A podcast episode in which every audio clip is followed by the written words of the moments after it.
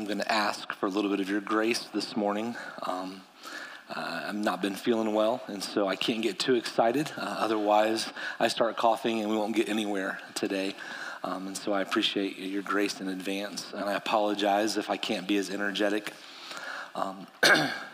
This week, we visited with some friends on Sunday after church, so a week ago today. And while we were visiting with them and catching up on life, the woman began to tell the story of how the night before that she and her husband had been at the bowling alley here in Lebanon with one of their sons and their grandchildren.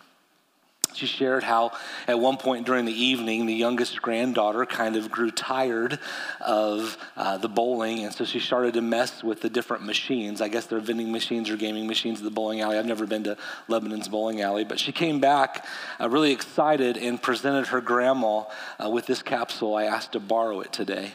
And in this capsule is a toy figurine of Jesus, of all things.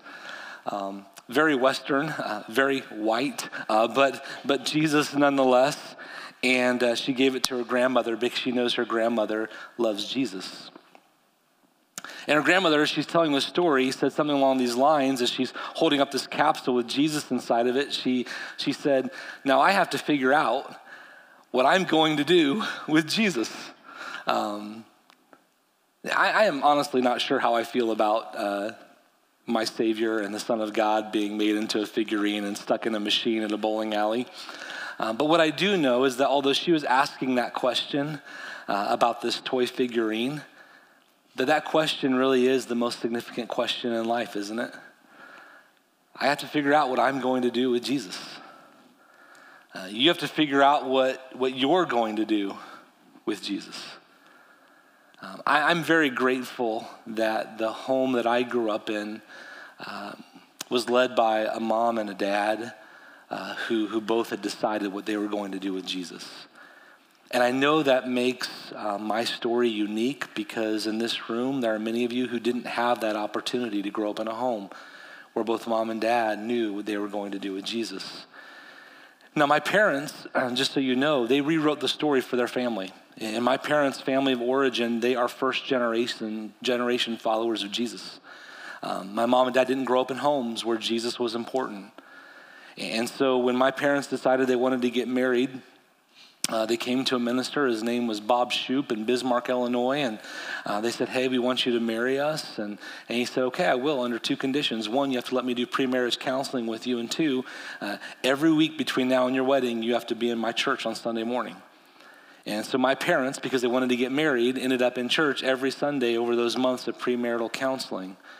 And in that journey, they were introduced to Jesus, and they were introduced to God's purposes for their lives, so much so that they decided that they wanted to trust and follow Jesus. They decided how they were going to answer that question, what am I going to do with Jesus? They recognized that Jesus was, in fact, God's Son and the Savior of the world. They recognized that he was the solution to their sin problem, not just their sin problem, but the sin and evil problem throughout the world. And it forever changed the trajectory of their lives, and it affected the trajectory of my own life. Because I got to grow up in a home then where my parents would answer that question, what am I going to do with Jesus? And they decided I'm going to trust him and I'm going to follow him. And so they did the best they could to put me in an environment, as well as my siblings, where we could learn about this Jesus who changed their life. And so they tried to make him the center of our home in the best way that they knew how. And so as I grew older, I reached that 5th, 6th grade age, and I'm wrestling, and I'm hearing all these stories about Jesus and how Jesus wants to change my life and how Jesus came and died for my sins. And I hear the stories of the Old Testament, how they build to Jesus and how Jesus wants a new way of life for me. And then I'm wrestling as a 10 or 11-year-old with what am I going to do with Jesus? And then on July 16th, 1989, I decided what I was going to do with Jesus. I decided to trust and follow him, and I decided that he must be, in fact, the Son of God, the Savior of the world, and the solution for my sin and the evil in the world. And so I responded to the life that God was offering me in Jesus, and I put my hope and my faith and my trust in him. I was baptized at a camp in swampy Florida, and my life has forever been changed. I don't know how you heard about Jesus. I don't know who helped you first come face to face with that question in your own life. What are you going to do with Jesus? Maybe it was your family of origin. Maybe you had a great opportunity like I did to grow up in that home. But again, if statistics are right, the likelihood of that is not true for you. And so for you, was it a friend? Was it someone who invited you to coffee? Was it someone who invested in a relationship with you? Was it a family member who spent time with you? And as you began to see how their life was different, how they had this peace and this joy and this kindness and this self-control and faith in their life, that you wanted to know more. And so they shared with you who Jesus was and what he had done for them. Is that what drew you to Jesus? Or maybe you're here. Or maybe you're watching online and you're just curious about Jesus right now. And you're still trying to figure out the answer to that question. Like, you get it. You know that Jesus can't just be a good teacher and he can't just be a good man because of the things that he says about himself and the things that the Bible declares about him. But you're not quite sure what you're going to do with Jesus. But it all comes back to that question. Again, my friend is just asking it about a toy. My friend has already decided what she's going to do with Jesus. He is her savior and he is her king. But the question that she asks about this toy is a question that I can't get away from. What am I going to do with Jesus? Well, what are you going to do with Jesus? We're in this series called The Basics. And the hope behind Basics is that it's just this really simple way of understanding the gospel. And when we use that word gospel, we're talking about this great news, this good news of who God is, who you are, what God has done, and what God has called you to.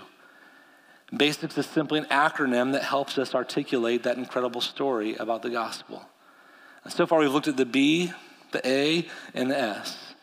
The B reminds us that there's this big God, a big God who made you and formed you and created you, a big God who loves you, a big God who has purposes for your life. The A reminds us that there's an adversary who stands opposed to that. He rebelled against God, and he's been trying to get humans to rebel against him since the beginning. He wants nothing more than for us to move away from God's purposes and his intents. But we saw in week 2 that the adversary is not all-powerful, that he's limited and he's defeated. And last week we saw that the story doesn't end with the adversary, but Jesus gets the final say, that God has supplied a solution in Jesus. God has made a way through Jesus, through his life and his death and his resurrection, and to not only defeat the spiritual forces of evil and darkness in this world, but to satisfy God's wrath and his justice so that we can be made whole and be made new if we trust and follow Jesus. So we've seen the big God, we've seen the adversary, we've seen God's solution, but all of this ultimately leads us to this place where we don't get to experience that new life that Jesus supplies unless we respond to God's invitation. God invites us into that life. And so what will we do with Jesus? Will we believe? Will we receive? Will we accept? Will we trust? Will we follow? And that's what we're going to focus on this morning, is this invitation of God. We have to figure out what we're going to do with Jesus. To help us in this, we're going to look to the words of a man who himself faced that question. And that man is John, the disciple of Jesus. When you read the New Testament, you will come across the name John a few times. One's primarily related to John, the disciple of Jesus, and one is John the Baptist, Jesus' cousin. And sometimes if you're new to the Bible, that can be confusing to you. But here's what we have to remember, is that just like in our day, there are people with the same name even in this room, that there was a way to differentiate. John the Baptist, John the Baptizer, was the cousin of Jesus, a prophet sent from God to prepare the way for Jesus. And John the disciple is a man who decided to trust and to follow Jesus. But before we jump into John's account of the life of Jesus that we call the book of John, or the Gospel of John, we're going to look at John's story of how he met Jesus.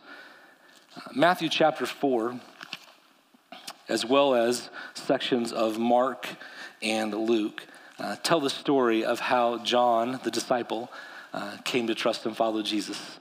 When he was faced with that question, what am I going to do with Jesus?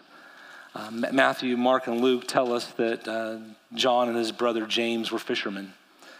They were out fishing with Peter and Andrew, also fishermen. when Jesus came up to them. Here's how the story goes. This is Matthew 4, verse 18. As Jesus was walking beside the Sea of Galilee, he saw two brothers, Simon called Peter and his brother Andrew. They were casting a net into the lake, for they were fishermen. "Come, follow me," Jesus said, "and I will send you out to fish for people." At once they left their nets and they followed him. Going on from there, he saw two other brothers, James, son of Zebedee, and his brother John. They were in a boat with their father Zebedee, preparing their nets. And Jesus called them, and immediately they left the boat and their father, and they followed him. It's likely that Peter, James, and John had all heard about Jesus before. We know Andrew had. When John writes his account of Jesus' life, he tells us that Andrew was a disciple of John the Baptist. And so Andrew already knew about him. It's likely the story of Jesus had kind of reached John and James and Peter's ears. But this is the moment they come face to face with him. And the presence of Jesus and his invitation, his simple invitation, "Come and follow me," presents them with the question, what am I going to do with Jesus? And we see that Peter and Andrew, James, and John all respond by leaving everything to follow him.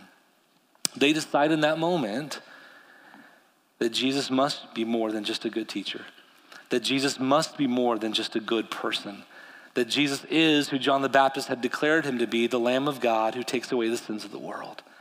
And so they left everything. They left their careers. Like just let that rest on you for a moment. Like these men, their livelihood was fishing. That's how they supplied for their needs and the needs of their family.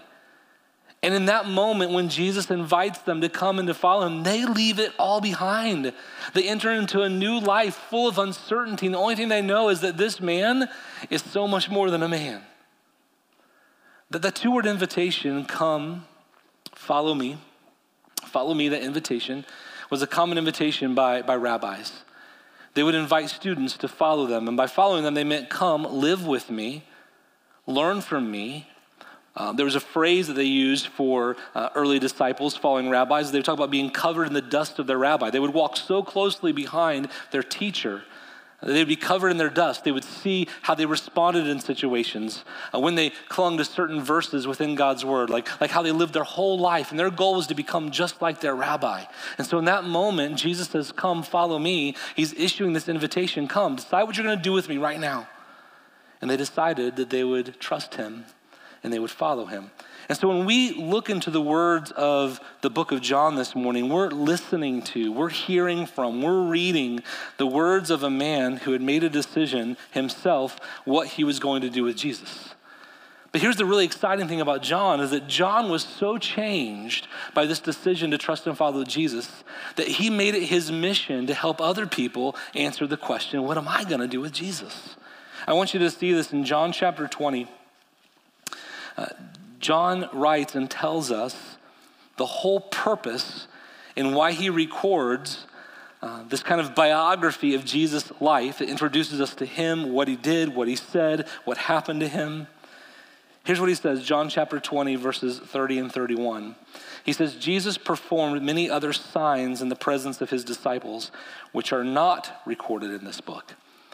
By the way, at the end of chapter 21, he'll say that he supposes that if all that what Jesus did was recorded, that there wouldn't be enough books in the world to contain it.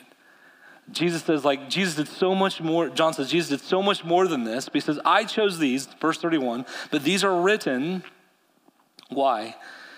That you may believe that Jesus is the Messiah, the anointed rescuing King from God, the Son of God, and that by believing you may have life in his name. John says, I chose the stories to tell. I chose the sermons to record for one purpose, and that's that you would come to believe as I have, that Jesus is the Messiah, that Jesus is God's solution, and that by believing, by orienting your whole life around him, that you would find life in his name. What was corrupted in the Garden of Eden as we looked at God and his purposes and his plans and the adversary? Life. Death entered the world. Adam and Eve are cut off from the tree of life. And here's John saying that when we believe, when we orient our lives around Jesus, and that word believe is so significant in John's gospel. It occurs again and again and again. And by the way, belief in Jesus' day, belief for John's culture, belief still for our Eastern world, if you think of moving into the Middle East, to most of the continent of Africa, people groups there. When you think about Asia, belief has not so much to do with what you think and hear, but what shapes your whole life and your behavior. Belief is not an intellectual exercise for Jesus or for John. It is something that you recognize here that shapes your whole life. It's about total life alignment. Belief is always accompanied by action for Jesus, for John, and it still is in the world to this day, in the eastern part of our world. So John talks about believing, about our whole lives being affected and changed and shaped by this truth about who Jesus is, the Messiah, the Son of God. And that as our whole life is shaped by it, as we respond, as we accept that invitation, we get to have life again in his name. So it shouldn't surprise us that if that's John's whole purpose, that he wants other people to answer the question as he had, what am I going to do with Jesus? That he begins his record of Jesus' life by presenting this choice. What are we going to do with Jesus? The prologue, and if you love the prologue of John's account of Jesus' life, I do, you're going to be disappointed because we don't have time to dive into all the beauty and wonder that's here this morning. But I want to emphasize kind of how John sets up this question of what we're going to do with Jesus. We're going to read verses 1 through 14 and then focus on verses 9 through 13. John writes of Jesus, he says, "In the beginning was the Word, and the Word was with God, and the Word was God. He was with God in the beginning. Through him, all things were made. Without him, nothing was made that has been made. In him was life, and that life was the light of all mankind. The light, the Word, Jesus, shines in the darkness, and the darkness has not overcome it. There was a man sent from God whose name was John, John the Baptizer. He came as a witness to testify concerning that light, so that through him all might believe." He's preparing the way. He himself, John, was not the light. He came only as a witness to the light, a witness to Jesus. John the disciple writes that the true light, Jesus, the Word that gives light to everyone, was coming into the world. He was in the world, and though the world was made through him, the world didn't recognize him. Verse 11, he came to that which was his own, but his own did not receive him. Yet to all who did receive him, to those who believed in his name, there's that word believe again, he gave the right to become children of God, children born not of natural descent, nor of human decision, or husband's will, but children born of God. Verse 14, the Word, Jesus, became flesh and made his dwelling among us. We have seen his glory, the glory of the one and only Son who came from the Father, full of grace and truth. Just some layers here. John tells us that this Word that became flesh is in fact the Son of God. It's Jesus. But he shows us just how incredible Jesus is. And I would invite you to see that even as we think about the basics, a big God, an adversary, a solution, these first few weeks, that shows up in even this prologue of John's gospel. He echoes back to the creation account in verses 1 through 3. In the beginning was the Word. In the beginning, Jesus was there. The Word was with God. The Word was God. He was with God in the beginning. Nothing has been made without him. So he's this big, incredible God. That's who Jesus is. And there's a problem with the enemy. There's a problem with evil. There's a problem with the adversary, because this light shines in the darkness. There's darkness, but the darkness doesn't overcome it. The darkness doesn't get final victory. But the true light is coming to the world. God's solution is coming. What will we do with Jesus? So look at verses 9 through 13. The true light that gives light to everyone's coming into the world. He's in the world, and though the world is made through him, the world did not recognize him. We begin to see that there are those who don't quite fully understand who Jesus is. And among them are some of his own people. Look at verse 11. He came to that which was his own, but his own did not receive him. Jesus comes to his own people. Jesus comes to the ancestral people of God. Jesus comes to Israel. And yet many of them refuse to receive him. That word receive is pretty important in this passage. It's a word that speaks of welcoming. It's a word that speaks of accepting. It's a word that speaks of inviting Jesus in. It's a concept that's about trusting Jesus. So he said he came to those which were his own, but his own refused to receive him. His own refused to accept him. His own refused to see who he really was. When they were presented with the question, what are you going to do with Jesus? They gave him an emphatic response. Nothing. I'm not going to allow this truth of who Jesus is and what God is doing through him to affect my life. But John says that's not how everybody responded. Look at verse 12. He says, yet to all who did receive him, so some welcomed him, some accepted him. And to those who welcomed him, to those who believed, again, there's that word again, those who aligned their lives around his name, his character, his reputation, who he is, he gave the right to become children of God. So if you see this setting up, here's a man named John who's invited by Jesus to come and to follow him.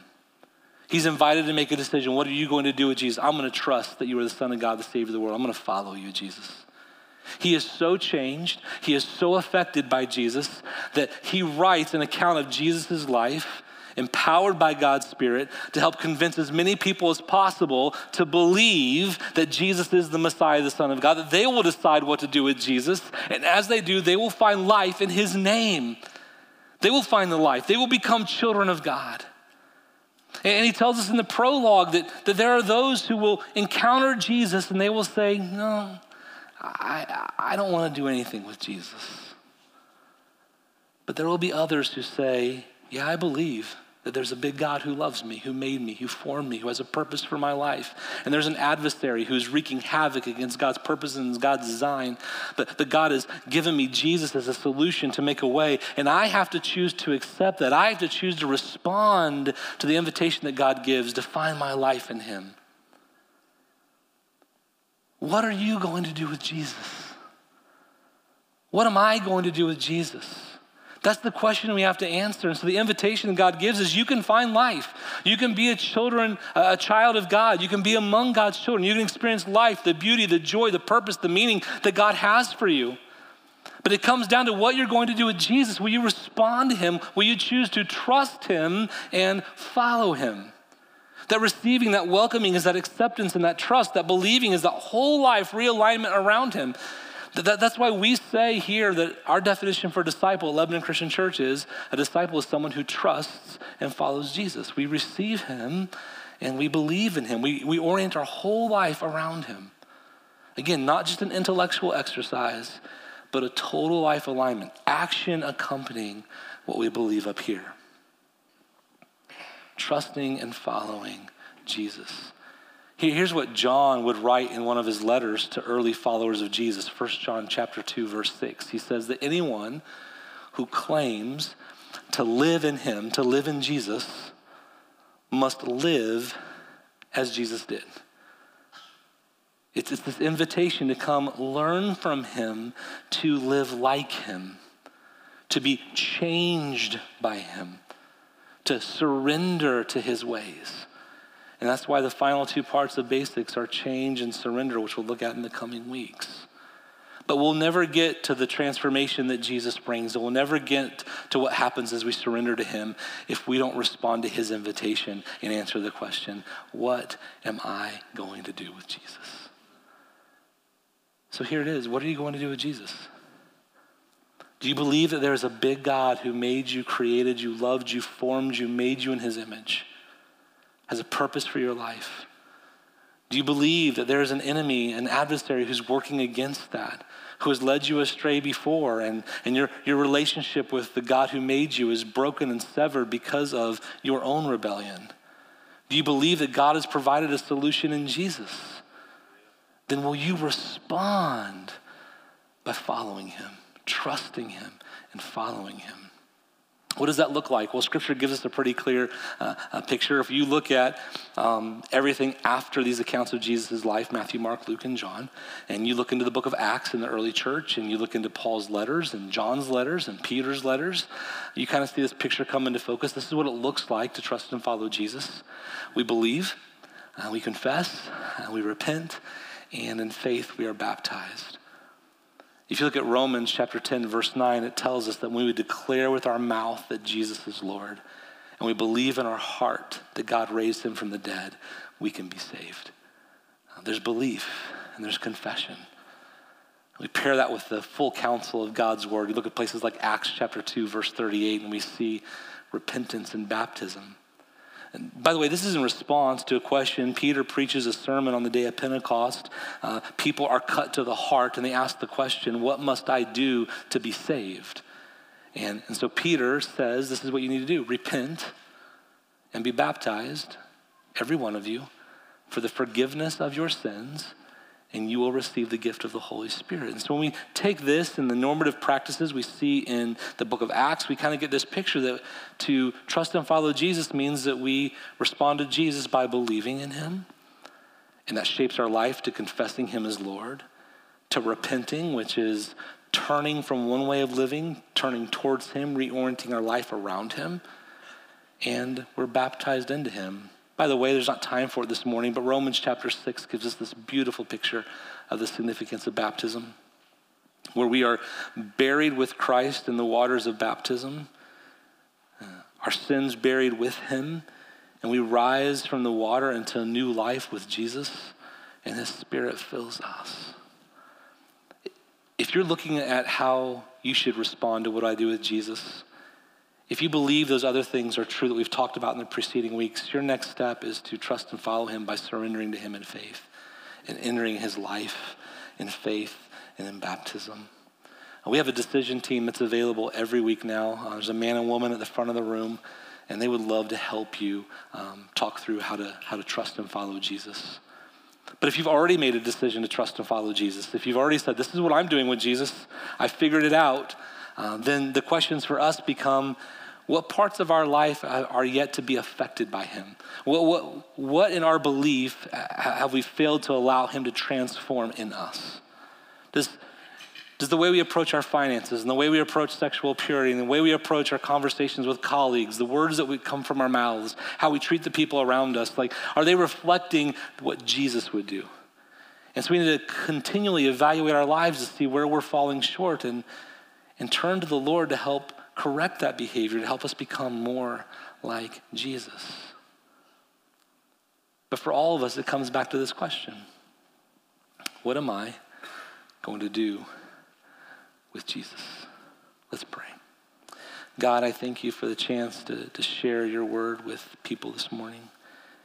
And Father, I pray that you would help us wrestle with this question. And God, that we would choose, as John did, as Peter and Andrew and James did, as many others have, to trust and follow you, to receive, to accept you, to believe, and to find life in your name.